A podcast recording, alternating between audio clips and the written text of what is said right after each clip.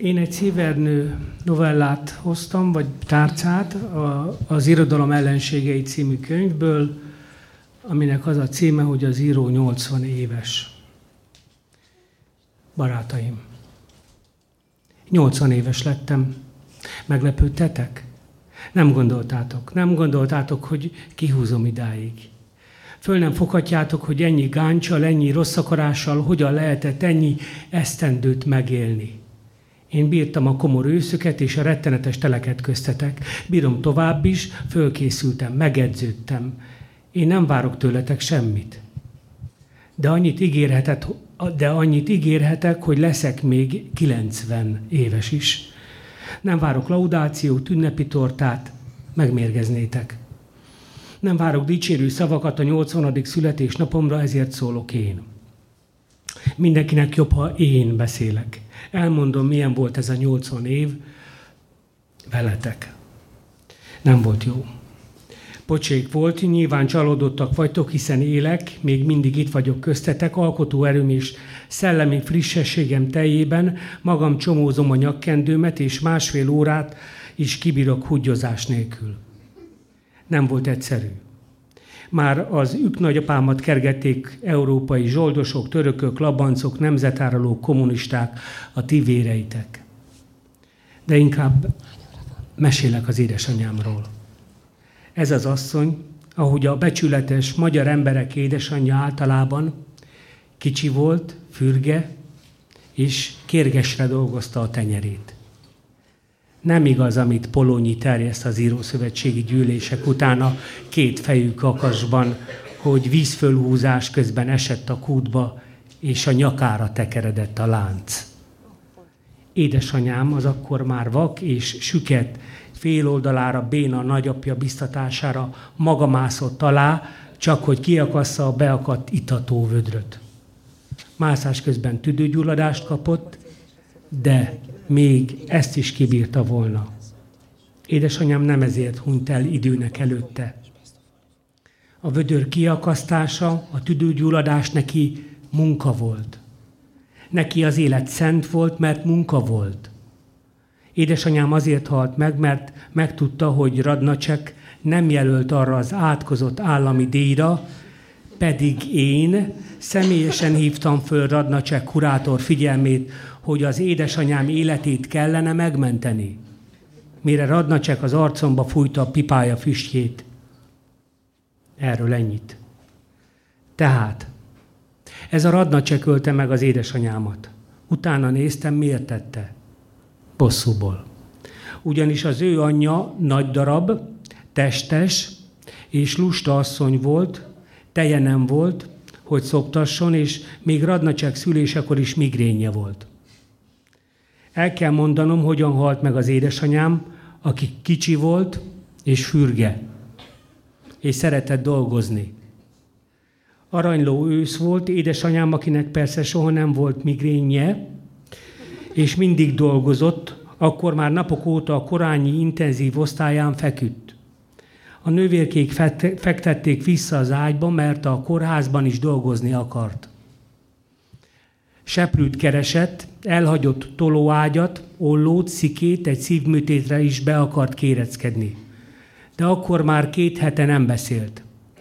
Csak azt nézt, csak nézte az infúzió kövér csöpjeit. Ott ültem mellette, az egyik könyvemet olvasgattam. És akkor halkan, de öntudatosan megszólalt. Mond, fiam, megkaptad-e a dombornyomásos, hármas osztatú, kétláncos és dupla kapcsos, jobb szélen fityulás, bal szélen heremintás, érdeméren felső keresztet? Egy pillanatra elakadt a lélegzetem, elakadt az infúzió csordogálása is. Letettem a könyvet, pedig én írtam. Néztem rá az édesanyámra, és nem tudtam hazudni. Máig is mardossa a lelkemet a szégyen, hogy nem hazudtam. Tehát nem tőle, az ő emléjéből, az ő két dolgos, kérges kezétől, az ő sugárzó jelenlétéből kaptam az igazmondás szeretetét? Ha hazudok, talán még él az édesanyám, aki kicsi volt, fürge, és a munka volt a mindene. Nem, édesanyám.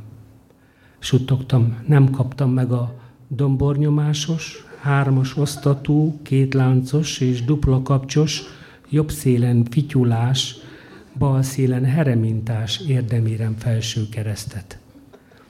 Csönd lett, mint egy elvesztett háború után, csönd lett a szívemben. Édesanyám még rám emelte kintól meggyötört, tört vad rózsafényű, nyírfahajlású, de egy is lágyan símogató tekintetét, és aztán örökre lehúnyta a szép mandulavágású szent szemét. Radnacsek. Halkan mondom, de azért hald. Ezért még meglakolsz. 80 éves lettem, és amióta az eszemet tudom, azóta suhogtatja a rettenetes kaszáját az idő fölöttem. Kibírtam ezt is. A suhogást. Kibírtam, hogy néha kitaszítottabb voltam, mint a téli éjszakában eltévedő erdélyi író Kolozsváron egy román nemzeti ünnepen. Beszéltem erről? Nem, nem beszéltem erről. Panaszkodtam? Nem, nem panaszkodtam. Soha nem felejtem, amikor a feleségem, nem a mostani, egy csöndes téli éjszakán megtörve a varást azt mondta, nem bírja tovább. Elválik, suttogta elváló hangom, mert képtelen elviselni, ahogy bánnak velem, amit én velem tesz a kritika, a kortársak, az élet. Hogy ez épp elmével nem kibírható. Ő ennyi szörnyűségre sem lelkileg, sem egyéb módon fölkészülve nem volt. Ha velem marad, belehal abba, ahogyan bánnak velem. Ahogyan bántanak engem. És a feleségem, hogy ne halljon meg, el is vált tőlem. Én tökéletesen megértem őt, nekem naponta kellett az országomat visszafoglalnom. Az sem, azért sem neheztelek rá, hogy nem sokkal a vállások után Radnacek unokaöccsét választotta, azt a senkit, aki már tojáséjas korában plagizált tőlem. Én egész életemben a két kezemmel piszkálgattam a lét értelmére fölfüggesztett vaslakatot, mégis tiszták a körmeim. Én spirituálisabb, ezoterikusabb és metafizikusabb vagyok, mint ti együttvéve. 80 éves lettem, de egyetlen rossz kritikát és aljas megjegyzés sem felettem, mert, értsétek meg, én nekem nincs arra jogom, én arra felhatalmazást nem kaptam, hogy az engemért nemtelen támadások fölött szemet hunjak. Én nem bujkálhatok a felejtés lapulevele alatt, mint egy jáva Jónás. Én észben tartom mind a 253 sértést és kritikai lepelbe öltöztetett bántalmat. Nem került el a figyelmemet az sem, hogy nádori, mohács és kelecsényi urak látszólag magasztosabb megjegyzései mögött ármányjal átitatott dehonestálás sebeket a lelkem húsába, írói öntudatom délceg várfalába.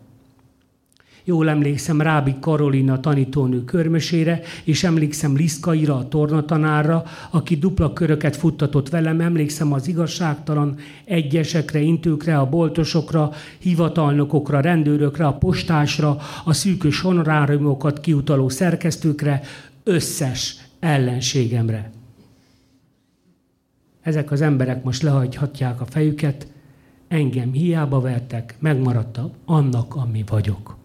Én nem lettem más. Sem kisebb, sem nagyobb, maradtam örök ugyanolyannak. Nekem ez küldet, ezt a küldetést szánta a feljebb való, legfeljebb ezoterikusabb, spirituálisabb és metafizikusabb lettem.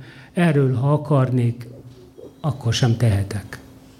Én nem akarok méricskélni, az én mértékeim az égben és az éggel összefénylő tiszta lélekben lakoznak, és csak annyit fűzök ehhez, hogy némely írók, akik külföldi nyelvi wellnessekben gyógyítgatják az idegrendszerüket, csak a tizedét szenvedik el, mint amit én, jegykezelők se lehetnének a Lipót mezei kisvasúton. Csöndesen, nem kérkedve mondom, többet szenvedtem Adi Endrénél is, neki ellenfelei voltak, nekem már csak árulóim és hóhéraim. De van vigaszom. A gyönyörű, lobogó, a globális világ éjszakát fákjaként bevilágító anyanyelvünk fénye. Az emberi életnek van tanulsága, nem úgy, ahogy a manapság oly divatos abrakadabra is kérészéletű kurzusírócskák hirdetik, akik népet legfeljebb csukott ablakon keresztül láttak elefántcsor csonttornyuk dohos pincéjéből, miközben a júdás pénzüket számolgatták. De minden életnek más és más tanulsága kerekedik a közösen sütött ország kenyérből, még a szellemi és lelki fogyókúrázók számára is. Így tehát azok, akik engem bántottak, vagy tervezik, hogy bántsanak, rádöbbenhettek, nem bírnak velem. 80 éves vagyok, nem csak a fontos dolgokra akarok gondolni, édesanyámra, és néha radnacsekre. És tudjátok, megint még mindig abban a vödörben áztatom a lábamat, amit a dolgos, fürge, kicsi édesanyám a kút mélyéből fölhozott. A vödör sajnos ereszt. Ezért a kádba teszem. És a kád peremére ülve lógatom bele a lábamat. A kár nagy, a vödör éppen elég.